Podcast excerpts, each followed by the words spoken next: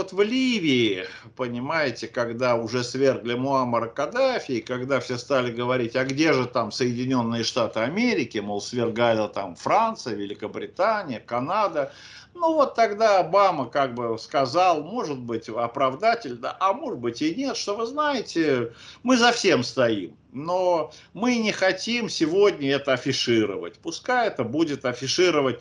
А, мы стоим, вот руки держа за спиной.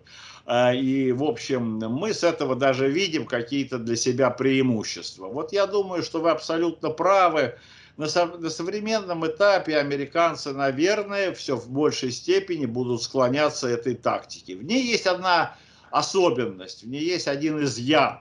Как правило, когда кому-то поручаешь, нет надежд на то, что эти операции будут хорошо и добросовестно. Хочешь сделать хорошо, сделай сам. Вот, потому что люди деньги получат, а вот э, что касается выполнения, ну, Бог подаст, или всегда можно списать, как это было в заливе Коченос в апреле 61 года, на какой-то там, я не знаю, на погодные условия.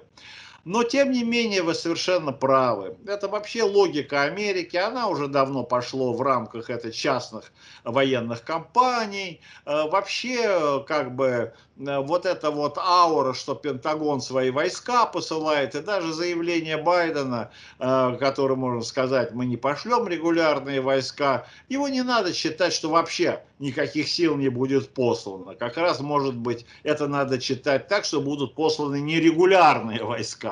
А нерегулярные войска – это вот бывшие военнослужащие, бывшие спецназовцы, ну вот эти частные военные компании, которых очень много развелось э, сейчас на Западе, которые где-то в чем-то простаивают, и которые, в общем, также готовятся, мало того, что они имеют соответствующего рода подготовку, когда они находились в состав уже вооруженных сил. Но они также готовятся, они также получают деньги на, вот эти, на эту подготовку. И это всегда можно именно представить таким образом, даже что это было действие местного населения, что это, в общем, как говорится, даже провокация противоположной стороны. Вот это и называется гибридная война. И вот эти гибридные войны тоже очень чреваты, потому что они всегда могут полыхнуть и даже превратиться в очень большие серьезные войны. В этом плане это еще одно очень важное соображение, что мы не должны если так можно выразиться, расслабляться, или если считать, что шестой флот э, из Крыма не виден, то американцев нет. Вот как раз Самое опасное, что они где-то там в, в тылу крымчан сидят, только, только не демонстрируют свое присутствие под американским флагом. Да, к сожалению, это на сегодняшний день так, и даже более того, мы очень хорошо знаем, что и время от времени, что так называемые добровольцы, там из Канады, из Соединенных Штатов Америки, из прибалтийских республик, да, и представители НЛР и ДНР нам регулярно говорили, что в этих вот в окопах напротив э, не только украинские или не только представители вооруженных сил Украины сидит. Там, можно сказать, сидит весь европейский интернационал.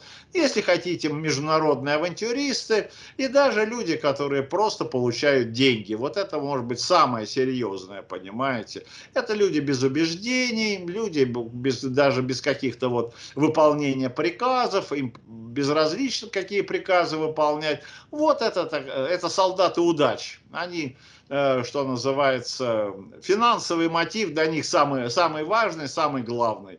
Побольше денег заработать, посмотреть. Да и помните, во время той же, извините, э, операции в Грузии. Я хочу напомнить, как вы помните, когда грузинские войска отошли, вдруг вот обнаружили удостоверение одного бывшего американского спецназовца, который, который сказали, вообще там не присутствовал, который чуть ли там не по Нью-Йорку гулял, только почему его удостоверение гуляло по Южной Абхазии. Вот это вот сказать довольно сложно. Вот эти вещи проскочили тогда, они на сегодняшний день думаю, в полной мере присутствуют.